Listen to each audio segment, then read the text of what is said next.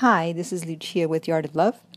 This week I have an email from a guy whose girlfriend broke up with him, and unfortunately, he didn't do the right things after the breakup, and now she's told him that he needs to let her go and that he's not the man for her.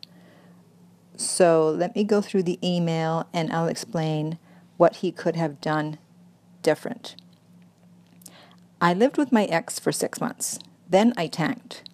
In the last month, I dislocated my foot. My dad died. I'm sorry to hear that. I was unemployed and I was not taking my thyroid medicine.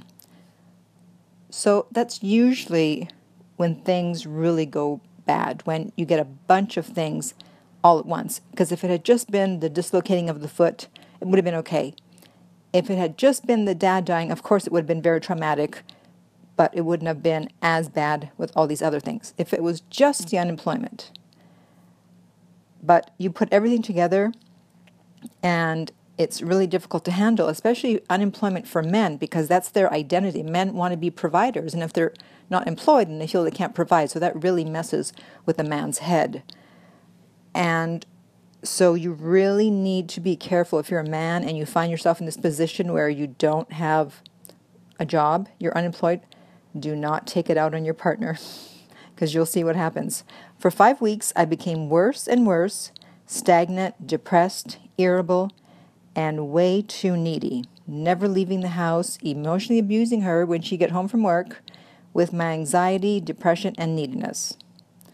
I was so depressed and I could not see it. But there's no excuse for this. You're right. I let myself get out of whack. I'm a yoga instructor, and there's no excuse. I stopped working and just let myself go.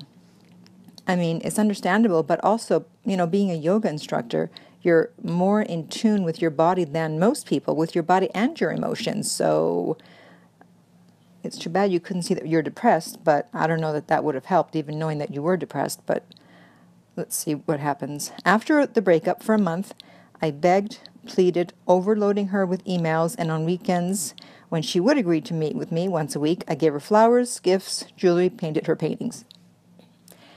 And that's where you went wrong.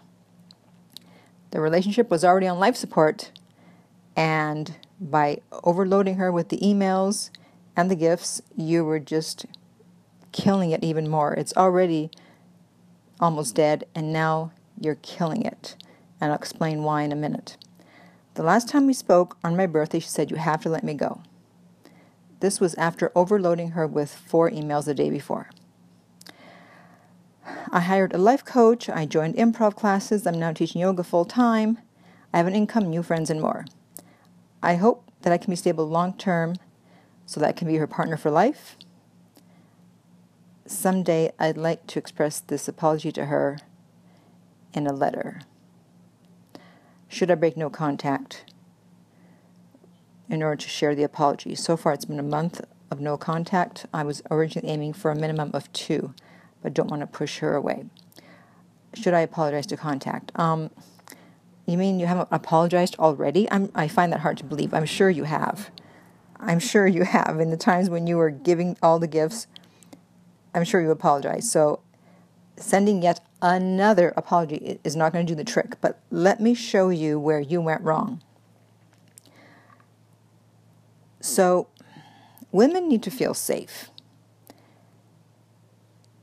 both physically, emotionally, and mentally.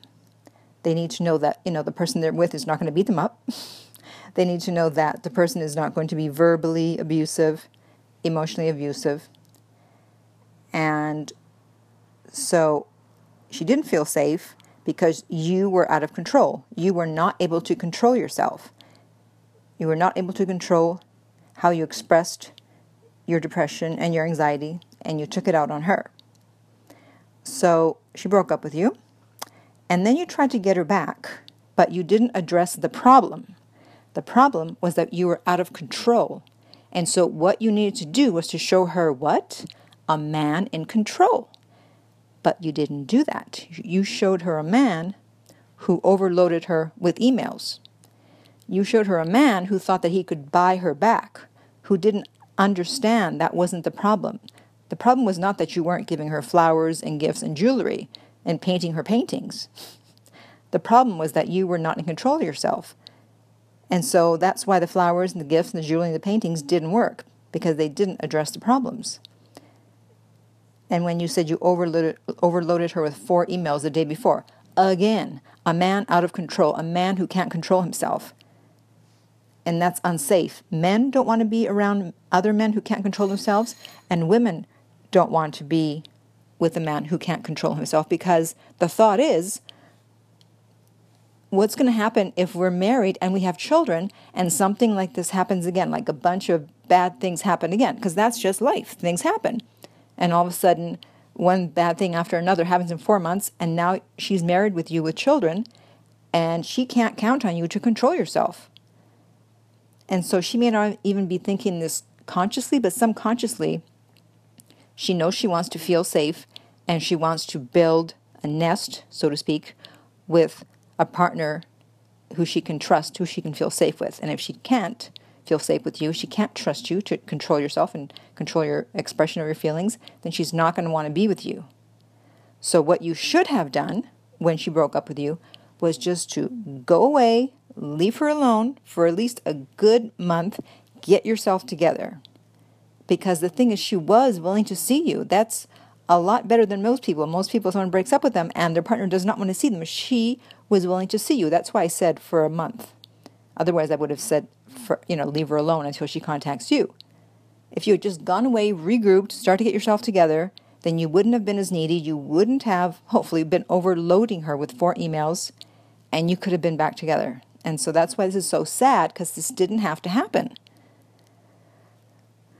And all you had to do was, you know, go online, search what to do after a breakup, and they would have told you just stay away. And if you wanted to speak to someone, you could have gotten a, a dating coach. It doesn't have to be me. Just you could have spoken to it. I mean, you have a life coach, but a life coach is not a dating coach. And a dating coach needs to specialize in getting an ex back. So you kind of wasted your money because you spent it on flowers, gifts, and jewelry. When if you had just spoken with a dating coach, any good dating coach would have said to you, just leave her alone. Leave her alone, at least for now. And I'm quite sure that you could have been back together. So at this point, now you have to do what you should have done originally leave her alone. I'm sure you apologized. If for some reason you haven't apologized, which I find strange, then there is a certain letter that you can send that's not an apology letter. It's more of a closure letter that's meant to touch her heart.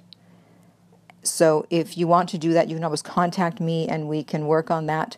But otherwise, anyone else listening, please, if you're are broken up with, do not act on instinct. Instinct, as I mentioned in my other podcast about why you go crazy in love, is just about survival. It's not going to work in your best interest. You need to regroup and know what to do and have a plan. And don't just go on instinct and start calling and texting and emailing and buying flowers and buying gifts. That's not going to work, and you're just going to make things worse. Like I said, the relationship was on life support and you were just killing it every time you did something. And i don't i don't know. I don't know if we can get this back now.